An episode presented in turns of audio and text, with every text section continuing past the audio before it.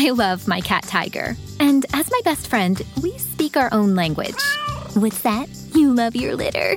He does, because I use Fresh Step Outstretch Litter. It absorbs 50% more waste and odor and requires less changing compared to Fresh Step Multicat. Less changing means more time playing. right, Tiger? That's a yes. Find Fresh Step Outstretch Cat Litter in the pet aisle. Fresh Step is a registered trademark of the Clorox Pet Products Company. Certain trademarks used under license from the Procter & Gamble Company or its affiliates. Life is a highway, and on it there will be many chicken sandwiches. But there's only one McCrispy. So go ahead and hit the turn signal if you know about this juicy gem of a detour. And now, join Kevin Hart as he dives into the minds of some of your favorite celebrities. This is Gold Minds with Kevin Hart. Oh my God. Guys, I'm excited. Why am I excited? Well, because we're here. We're here at another amazing episode of Gold Minds. And yes, we switched the name because the pool got bigger. That's right. Water got deeper.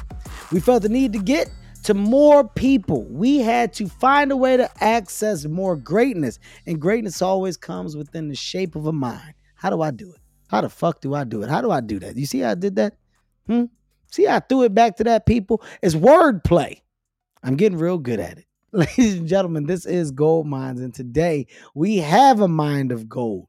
We have a man of tremendous success. More importantly, a story that probably has not been told to those that listen to this podcast, which is why today's show is going to be so dope. We got the man, the myth, the legend, Stephen A. Smith on Gold Minds. What's going on with you, champ? Man, what's up with your crazy ass, man? I, I mean, I, I, mean, don't you have enough jobs? No. Don't you have enough jobs? I mean, does it ever stop? First of all, damn. First of all, you're neck and neck. What are you talking about? I ain't got nothing on you. You have a podcast. You have a talk show. You have two talk shows, two shows actually. You have two shows, two talk shows. NBA Stephen A's World, which you scared to come on because you scared that you come on, and I'm gonna jinx you because your Sixers gonna lose if you come on. That's why you ain't been on. I mean, I know that stuff about you. If I was a changed person and you did not know my methods, it would be different.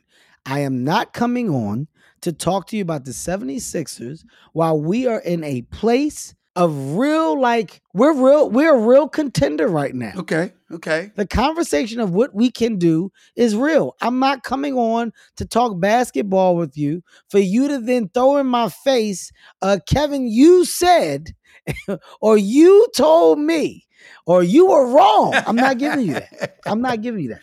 I got you. I got you. That's a good reason. That's a good reason because there are a lot of things you said that you weren't wrong about that I would not hesitate to remind that, that you about. You so you are right. You are right. You are right. You got me there. Here's the good news, Stephen A. Yeah, man. Normally I give you shit. Normally I give you banter. Normally the world of fun comes in poking fun.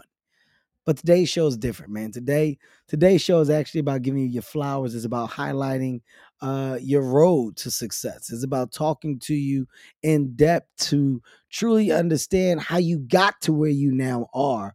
More importantly, how you deserve it, right? You know, I look at success as being earned, not given.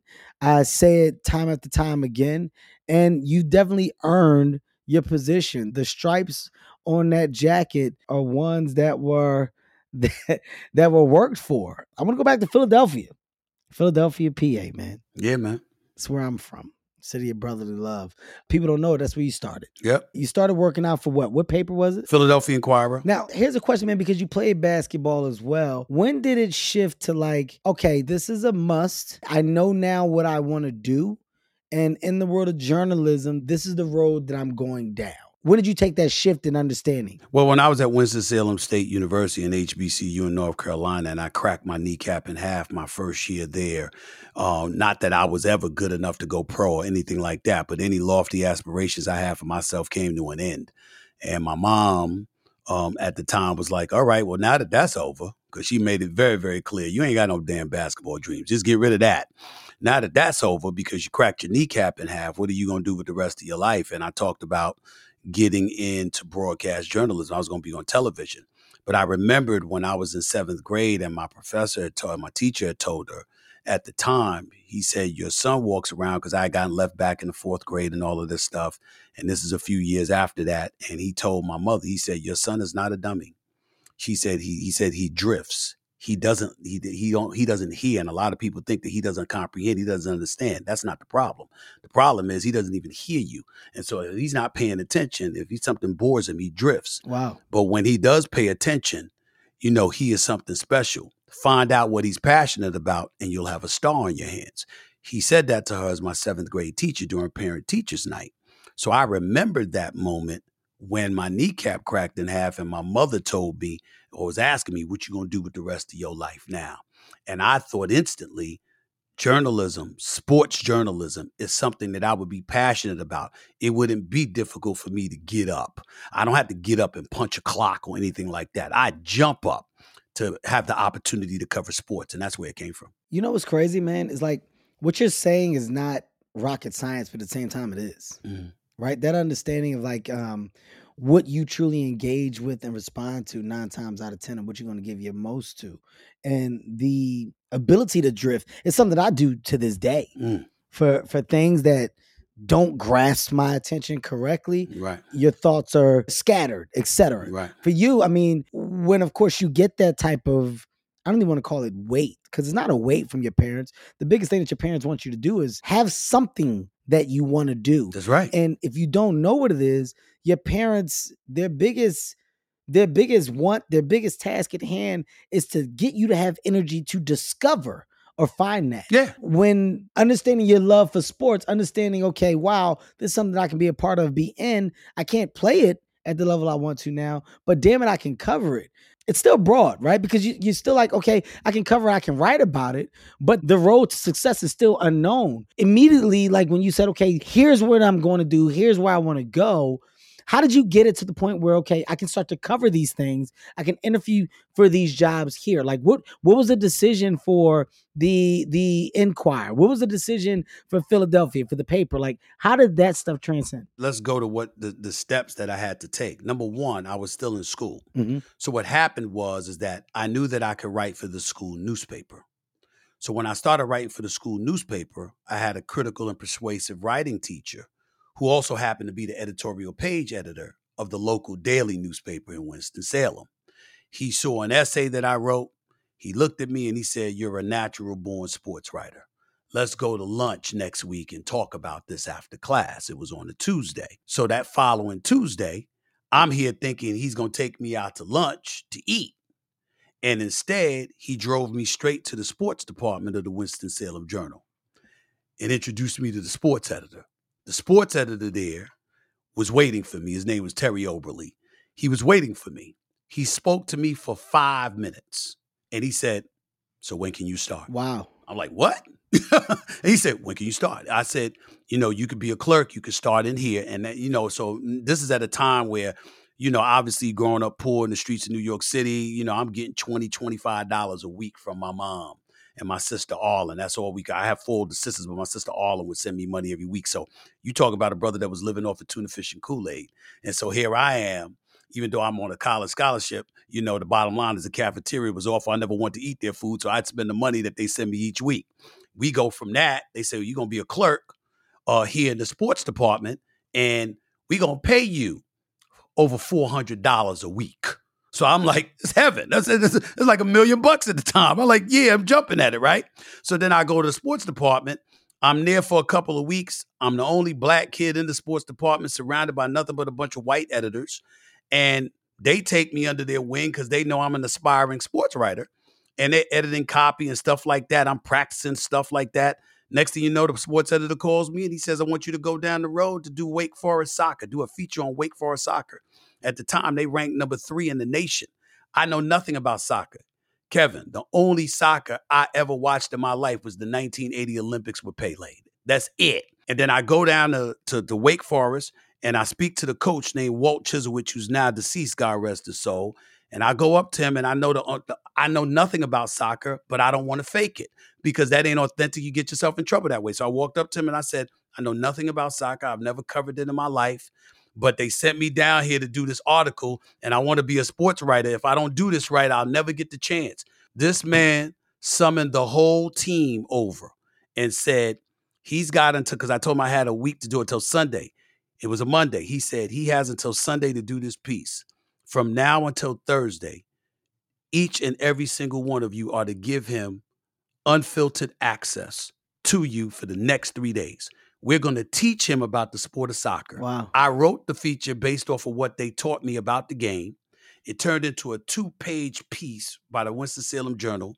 That following week, the sports editor called me into his office. He said, Congratulations, you're the new beat writer for Wake Forest Soccer. Holy shit. And from that point forward, I was able to accumulate clips, which built my portfolio, which was ultimately what led to me getting a clerical position at the Greensboro News and Record, a high school writer sports position at the New York Daily News, and ultimately going to the Philadelphia Inquirer. We talk about a road of pretty much seizing the opportunity that presented itself, right? If anything, that's not having the mindset of half-ass, right? Yeah. I get thrown an opportunity. That's right. The opportunity I get thrown, I don't know shit about. It's not really my cup of tea. And I could have easily just fucking tossed it to the wind. But instead, taking full advantage of the opportunity, applying yourself, giving it the thousand percent got you the thousand return. And I mean, doors at the doors at the doors open, right? Mhm. I want to keep going though. It's like you're a journalist that has developed the relationships to match the synergy of what you do and why you do it, right? All across the board.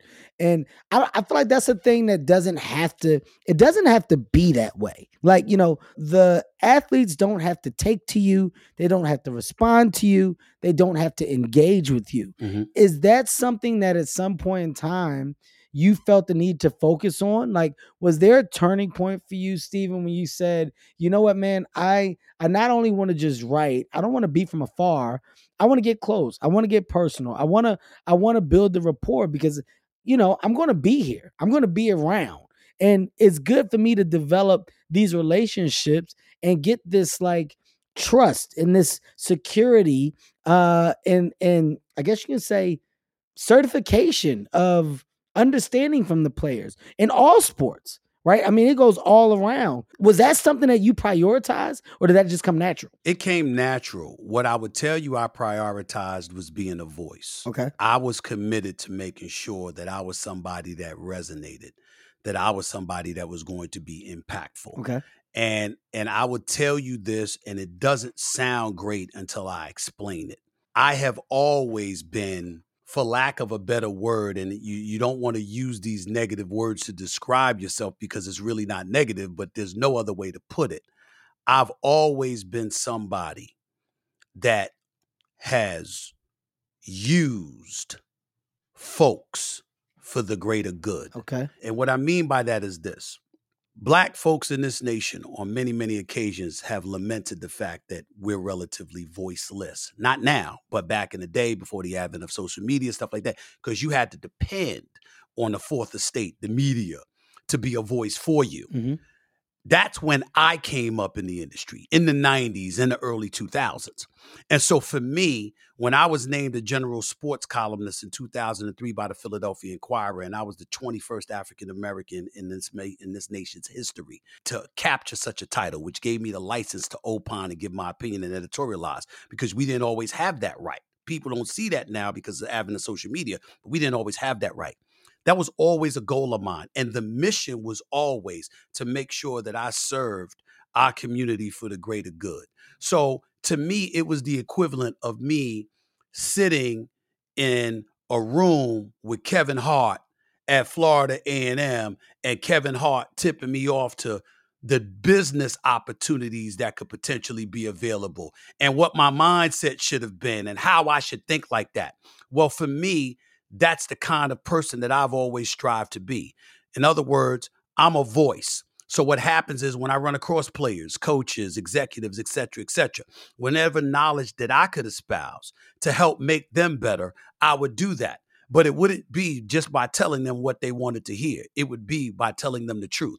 When I look at the media or I look at the public at large, I wanted to be somebody that was trusted, meaning when you saw me and I spoke, you knew I meant what I said. Whether I was right or wrong, you knew that I wasn't fake, that you could trust me to be real and authentic because I knew that that would materialize into something greater, which would position me to achieve greater things, which would then contribute to me meeting people that would edify me, elevate my level of wisdom, my conscientiousness, my humanity, my fairness. And then I would take that and I would go out to the masses, whether it would be players or an audience or somebody else in the sports world, and I would try to influence them the way that I was influenced. In other words, in an effort to make us all better.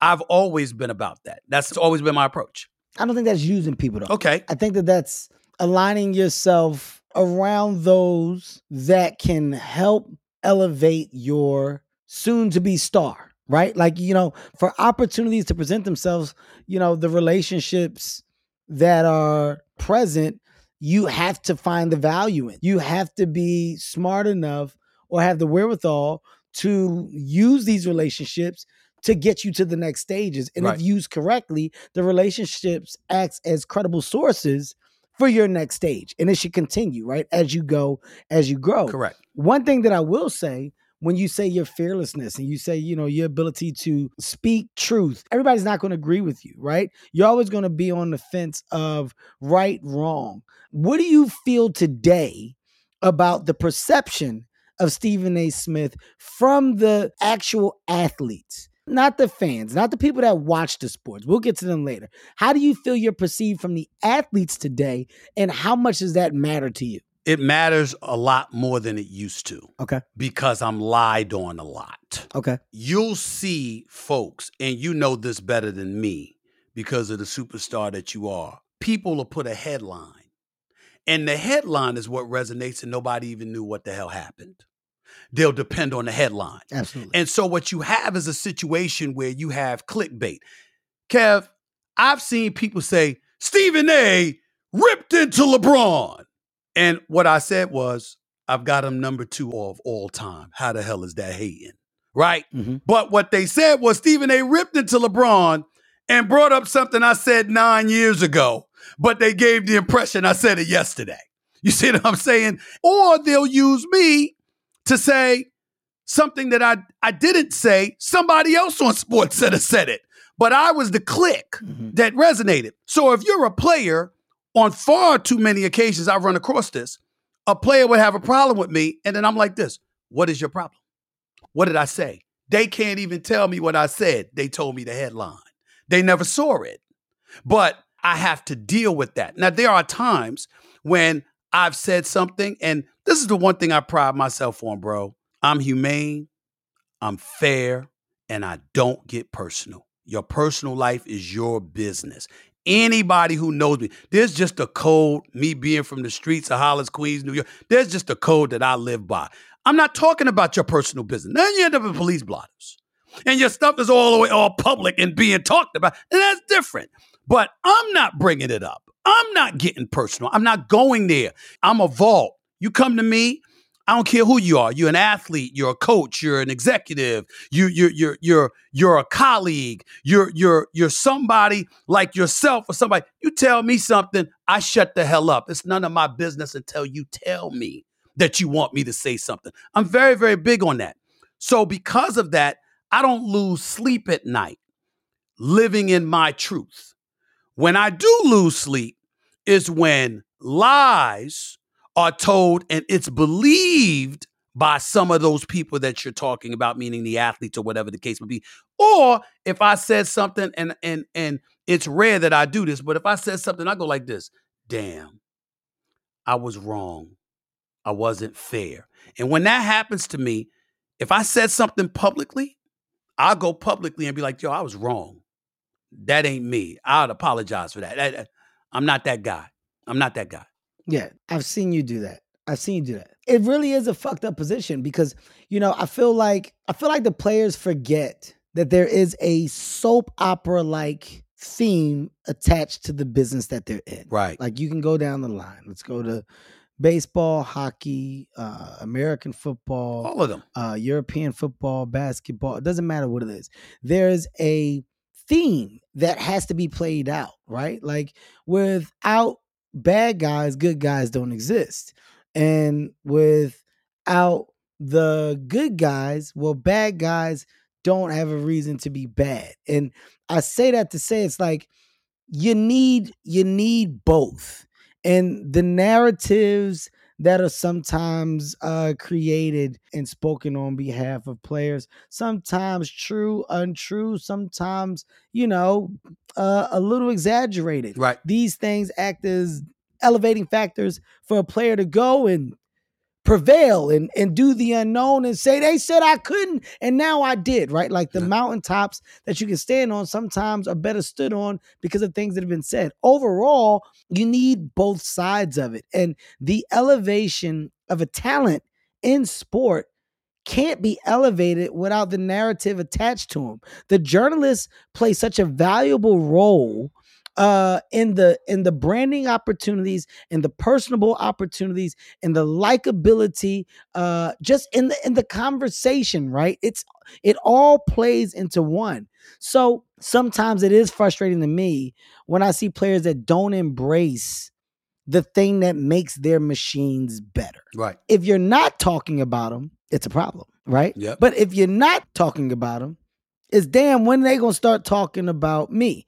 And then when you start talking about them, because they put themselves in a position to be talked about, and then they do the thing that you deemed as not right for the moment or didn't respond to the pressure, well, then the feelings come into Mhm. play of why or why would they say or why would they do. But I look at it as the gift and the curse of the spotlight of the moment. Yeah.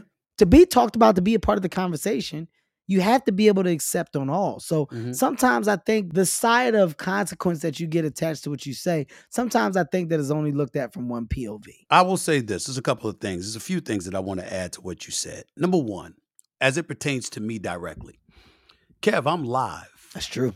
10 hours a week minimum. Yeah. Yeah. 450 hours a year minimum. That's only first take. That's not SportsCenter. That's not NBA Countdown. That's not my No Mercy podcast. That's not anything. That's number one. Mhm. So, of course, I'm not going to be flawless. I'm going to make mistakes from time to time. Like, for example, the latest one I made. Man, I come on Sherri Shepherd's show. They asked me about Rihanna.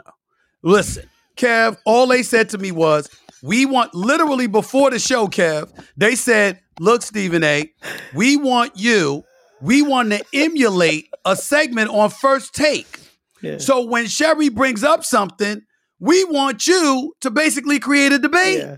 Yeah. I said, okay, well, Rihanna's all that in a bag of chips. She's a superstar. I love her. I buy her albums. She's great. But there's only one Beyonce. And the next thing I know, you would have thought I shot somebody. I mean, I was like, God damn, you you, you got to be kidding me. I mean, I I did. I mean, I, I, they'll remain nameless. They'll remain nameless. I had some of your brethren. I had some of your brethren, Yeah. Hollywood stars, Kev, going like this. Man, you gotta watch what you say, Stephen. I mean, damn, man. I mean, serious. They came at me like Yeah. I, I committed a crime. I'm like, really? Because I'm a fan of Beyonce more so than Rihanna. What's the crime? I didn't say she sucked. Yeah. She's great. She's fantastic. But that's the world we're living in. Yeah. I didn't know it was going to be like that, Kev. It's all consequences, no understanding. Exactly, right? So you got that going on. Then we got to take into consideration the world of branding and marketing. We got to take that into consideration. You got players Yeah. Again who will remain nameless. Stephen A, you you you hurt my brand. No, bro. You shooting two for 25 hurt your brand. Yeah. You been bounced in the first round, hurt your brand. You playing with all of these great players, but not winning a championship, hurt your brand. All I did was report what happened. That's my job. What what what what do you want me to do? Nobody wants to have the accountability. It's easier to point the finger. There you go. And so you just live with it, you understand it, and it's like, listen, it is what it is, and you just you just learn to live with it. Because the last point I want to make is this: remember, no matter what, I've been blessed and fortunate enough to morph into my foundation is journalism. Mhm. And so the first order of business they teach you is that if you're here to be liked, find another profession. Mm. You don't want to be hated, but you have to do your job. And that's call it like you see it, Mm. primarily fact based. And if you can't deal with the fallout from that, you're in the wrong profession. Mm. I was raised in the business developing alligator skin to be able to deal with that stuff. So as long as I know I'm fair and humane and not personal, I don't worry about it too much. All right, wait, Stephen A. This is getting too good. Uh, let me stop you right here. Let me pay some bills. Damn it. I gotta go pay some bills. Guys, we'll be right back with more gold minds after this. Jon Stewart is back in the host chair at The Daily Show, which means he's also back in our ears on The Daily Show Ears Edition podcast. The Daily Show podcast has everything you need to stay on top of today's news and pop culture. You get hilarious satirical takes on entertainment, politics, sports, and more from Jon and the team of correspondents and contributors. The podcast also has content you can't get anywhere else, like extended interviews and a roundup of the weekly headlines. Listen to The Daily Show, Ears Edition, wherever you get your podcasts.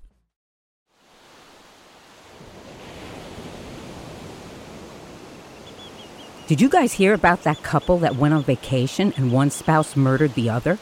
In fact, the entire vacation was planned just so that they could make the murder look like an accident. Ah, so like a slaycation. Oh boy, sounds like a fun new true crime podcast to me. On every episode of Slaycation, we'll examine true cases of people who were killed while on vacation. Was it murder? Or just a horrible accident? That's up to you and the law to decide. But either way, if you leave for your vacation in the plane and come home under the plane, you've definitely gone on a slaycation. Join us every week for a fascinating new episode. 911, what's your emergency? But make sure to pack your body bags. Because getting away can be murder. This is Slaycation.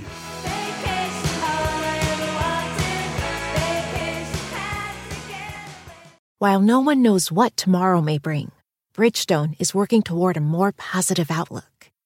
With innovations like developing a tire using 75% recycled and renewable materials. It's just one of the many ways Bridgestone is making a difference today for generations to come. Because that's what really matters.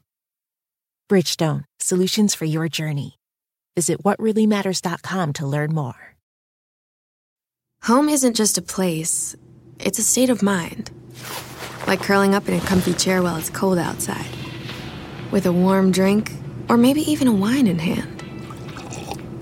As you watch the world go by outside your window. Mmm, short rib. Good afternoon, this is your captain speaking. Which is why at Delta, our people do our best to make you feel at home. Refill? Long before you get there. Delta, keep climbing.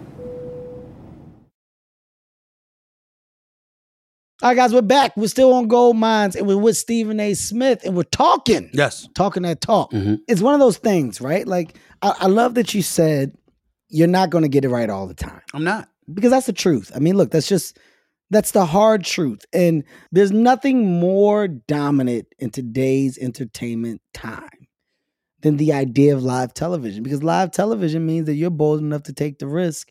You're bold enough to say, we can do what we do live. We don't need the idea of edit. We don't need the we don't need the breaks. We don't need the cuts. We're that good at our craft. And by the way, when and if we're not, what makes our craft better is sometimes standing in the place of smelling our own shit or eating humble pie. That is absolutely okay. That's and right. what I think journalism suffers from today is we're so much more caught up in the idea of apologizing or the fear of your job being no more than understanding the things that make the job better is sometimes when you're able to go, I was fucking wrong, right? I picked wrong. I thought, and you know what? I was wrong. Guys, I gotta say it. The fans picked this. I thought for sure would be this, but it wasn't. You gotta understand good guy, bad guy. That's right. It is something that that and guys, I'm I'm simplifying it because I want the listeners to understand when I say that, Stephen A. Smith ain't the good guy all the time. Totally true. He's the bad guy. And sometimes the bad guy sits in a place where going either against the grid of what the fan bases want, it's better for the job in the show if there's facts attached to it, because that's what people tune in for, guys. You got to remember that in entertainment, you have to not only entertain, Yeah. but you have to have a stance and solid story within your why. Yeah. Stephen A. Smith has done that. He's given that. And I I I'm a fan because of that. I told you this is a show about giving you flowers, right? I think that you have had to stand in some of the craziest heat, and the craziest heat being attached to your love, like, and stance with the culture. It's constantly compromised or in play. Is Stephen A. Smith against us, for us, etc. And it's almost as if people forget that we're in a black dominated athletic space now, right? And and a lot of these places, like the world of our culture is extremely present. Yep. Um, but when you do decide to speak on one or have a stance, the the side of oh man, not for us, not with us, comes into play. And those are the things I think where I've gotten irritated as a friend and as a brother to you because I know who you are, I know what you are. And you know, sometimes, like you said, the world of clickbait is exactly that. And I can only hope that the future, the future of journalism for you, not to get better because it's it's already great. Yeah. Just that there's a side of there's a side of fucking understanding from the fan base as to how tough your job can be at times. Entertainment is almost becoming the new world of politics without addressing politics on the regular. Yeah. It really is. People are going to be the way that they are, and it's always going to be a fight. But I got news for you.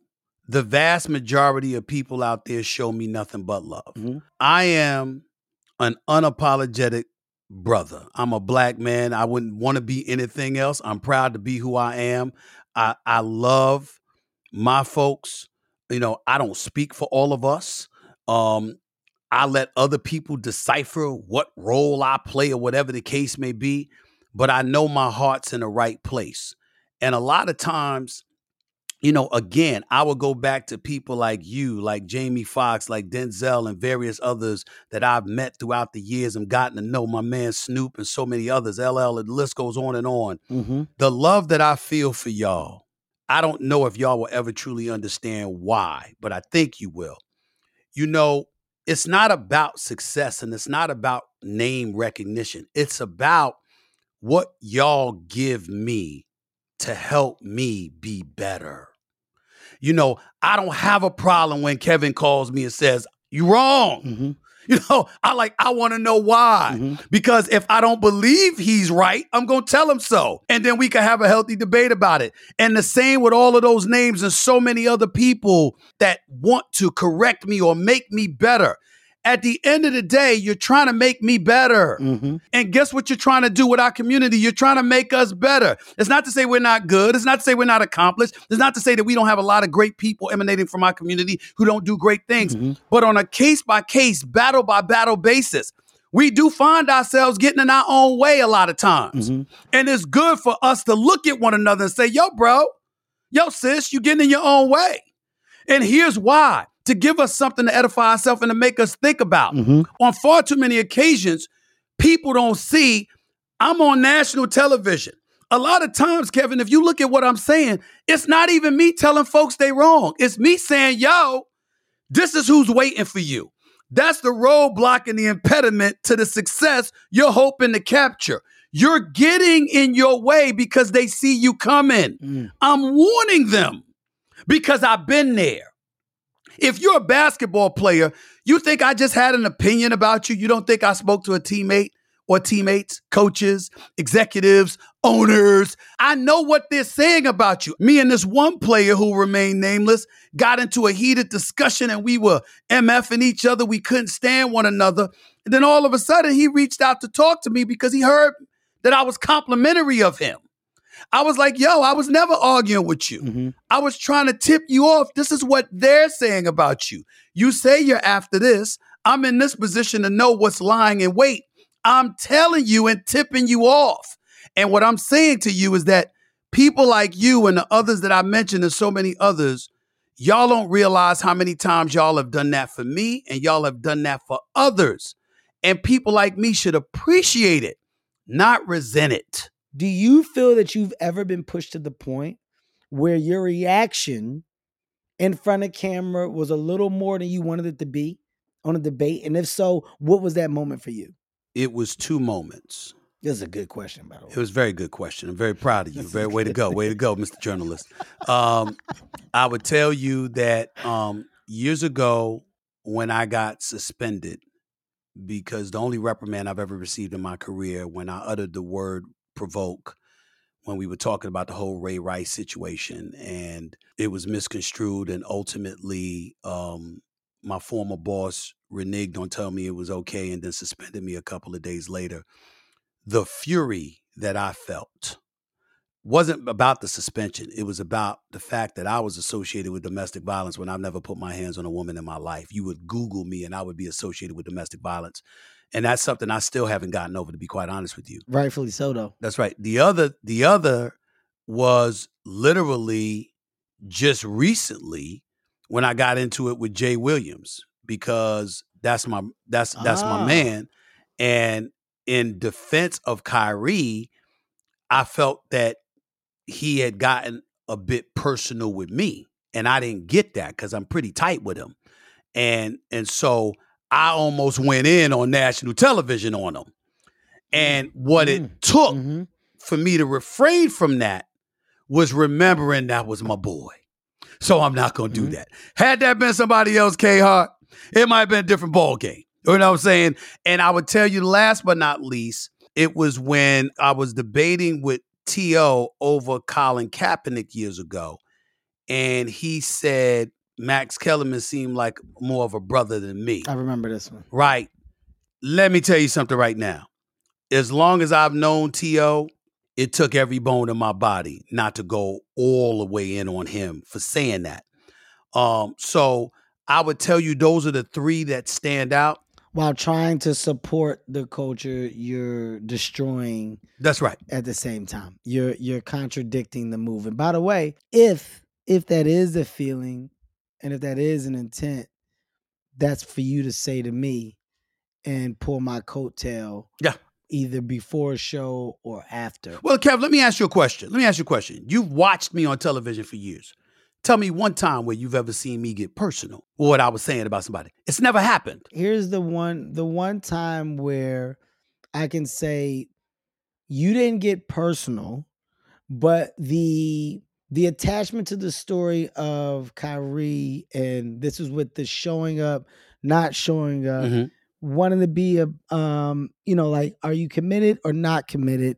Are we here for the team or not? Understanding the job or not? Mm-hmm. The the conversation attached to it from the media was, you know, oh my God, is he riding Kyrie?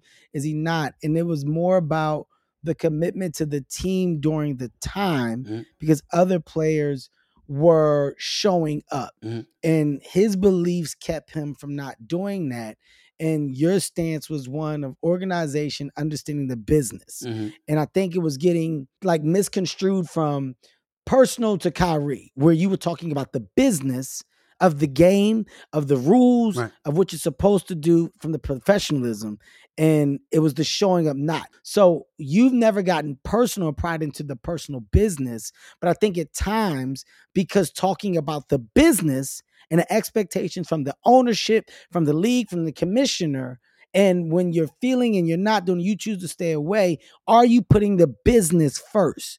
As a person that can see it and understand it, I can navigate differently. You understand what I'm saying? Mm-hmm. I can see differently. I totally get it. I've never seen you put emotions and or I've never seen you get personal.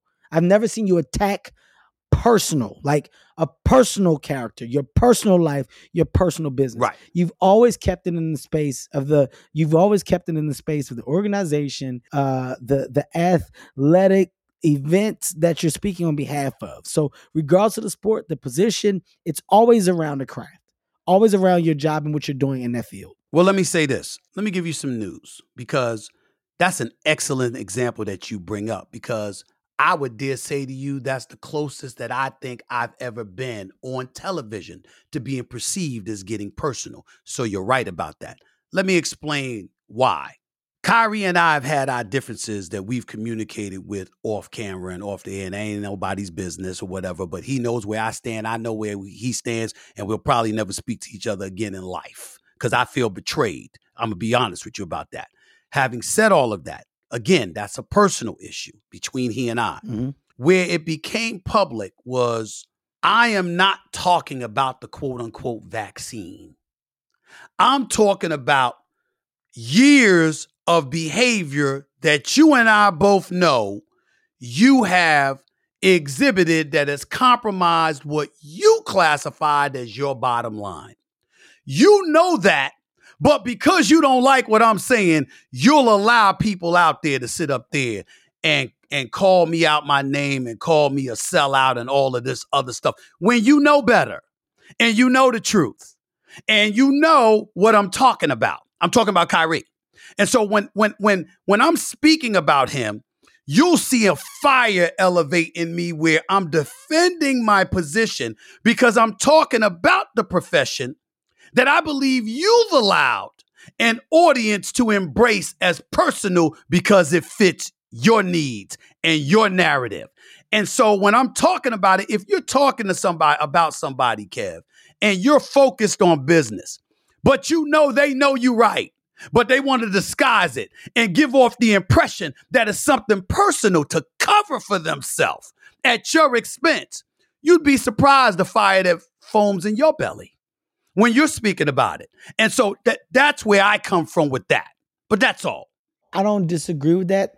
I will say because of where I've been able to kind of grow in this space of business and communication, and certain people require different versions of communication. And I would say for you and Kyrie in that relationship, difficult it may be, but that requires a different approach to communication. And I would say, of course, the things that have been done in the past you can't change, but I would say moving forward, you know, like I, I think that you both don't need to mend the relationship, but I think you owe it to simply the craft of the business that you both partake in at the highest level in the world to figure out a way to solve and at least come to an understanding of That's easy. You know what I mean? What Like- I'm trying to say is that I'm a God fearing human being. There isn't a relationship alive that I'm not willing to mend.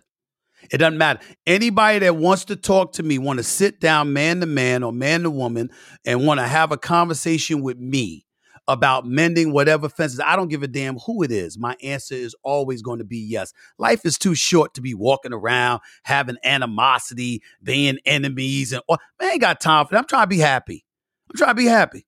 You know what I'm saying? Well, I love that. I mean, it comes with an understanding and respect just for what you guys do. Yeah. You know, as a world class player, as a world class journalist. All right, let's let's find a way to meet in the middle. Absolutely. And let me make sure that you truly understand my beliefs and let me make sure you truly understand my stance. And hey, we may not agree, but let's just be grown in our version of finding a solve, right? The road to solve doesn't have to be an easy one. It doesn't have to be immediate, but at least if you embark on the journey too, you know, it's something that you can at least say, all right, well, we tried or I'll try. I will always do that, Kev. I will. There isn't a soul alive that can come up to me and want to talk to me and want to re uh, uh, want to hash things out, want to mend fences or whatever the case may be that I will ever say no to. I'm not made of that cloth, my brother. I'm good with it. Anytime, I don't care who it is. We talk about Kyrie, but that applies to anybody. I don't give a damn who it is. I'm not interested in. I'm not interested. Yeah, I'm not interested in having. I'm not interested in being enemies with anybody. That's the God's honest truth. Ladies and gentlemen, this is gold minds. And when I tell you these mines are full of just that, I mean it, man. You know, these conversations are above and beyond beneficial to not just myself, but to everybody that's listening. And if you took anything away from today, I, I hope that you took away the understanding uh, not just uh, of a journey, not just of hard work, dedication, um, but one of care right? Like if you don't give a fuck about what you do, it will show. When you genuinely care and you genuinely put in the hours, it's visible. It's visible, man. And in your seat, in your space, Stephen A. Smith, Uh, brother, you've done the work. You continue to do the work. I mean, over 10 years, over 10 years in a position of being in our faces and and commenting on on games of all sorts at the highest level on telling the stories of the players that we've known to love uh, across the board of all sports. Man you you've done it right you've done it wrong and you'll do it right wrong again. And i love that you are open about that and i love that you stand in saying flawed or not i'm going to tell you what i think and what i feel. And to me that's the makeup of the dopest. That's the makeup of the best, man. I look forward to fucking the mornings. I look forward to goddamn seeing you trash the Cowboys. Yes. I look forward to you giving me shit when the Eagles yes. don't do what they do. I look forward to the shit coming my way if the Sixers don't perform. And when Ben wasn't, I got shit there too. And I tried to stand with him. Ben Simmons, yes. Ben Simmons, yeah. I tried to stand with him. By the way, we we we didn't. I still my guy. I still stand with fucking Ben.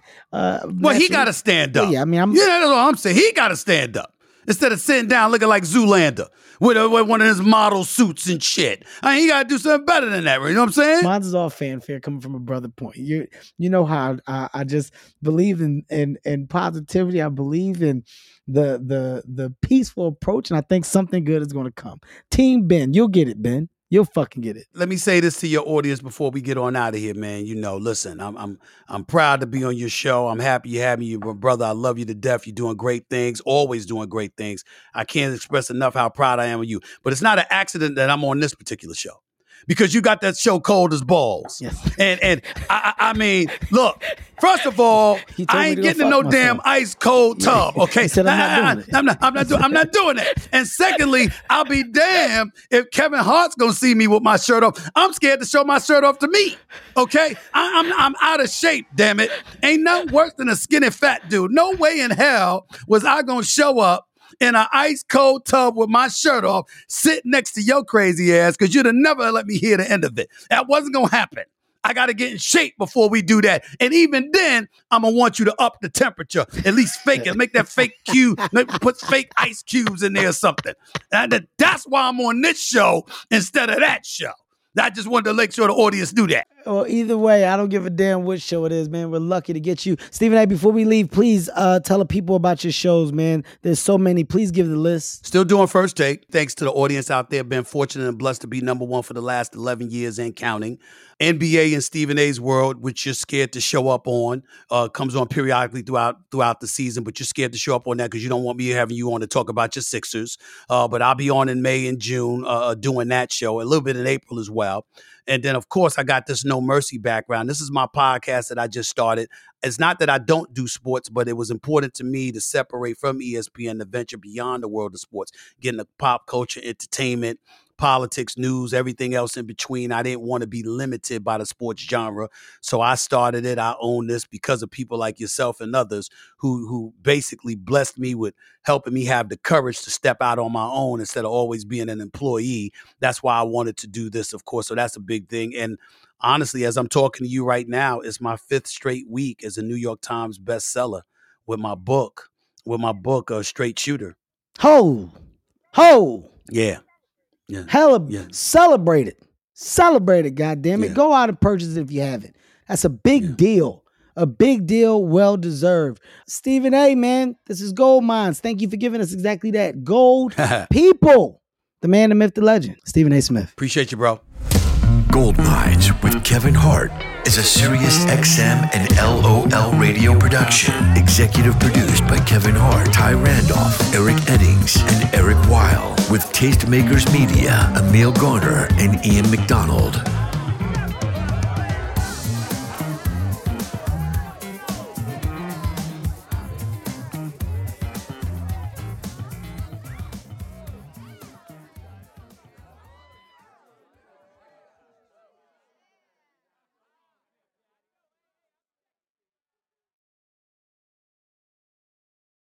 Hi, it's Stephen Colbert. and I'm here to tell you about The Late Show Pod Show, which is the podcast of The Late Show with me, Stephen Colbert. And I'm here with my uh, producer of the podcast, Becca. Hi, Becca. Hi, Stephen. So, what do people get when they listen to The Late Show Pod Show? Let's, let's sell this thing. The extended moments, for sure, because we run out of time for broadcast, but we have plenty of time on the podcast. It's kind of like being a live audience member of the show because you get things that no one else hears. Listen to The Late Show Pod Show with Stephen Colbert wherever you get your podcasts. Home isn't just a place, it's a state of mind, like curling up in a comfy chair as you watch the world go by. Good afternoon. Which is why at Delta, our people do our best to make you feel at home long before you get there. Delta, keep climbing.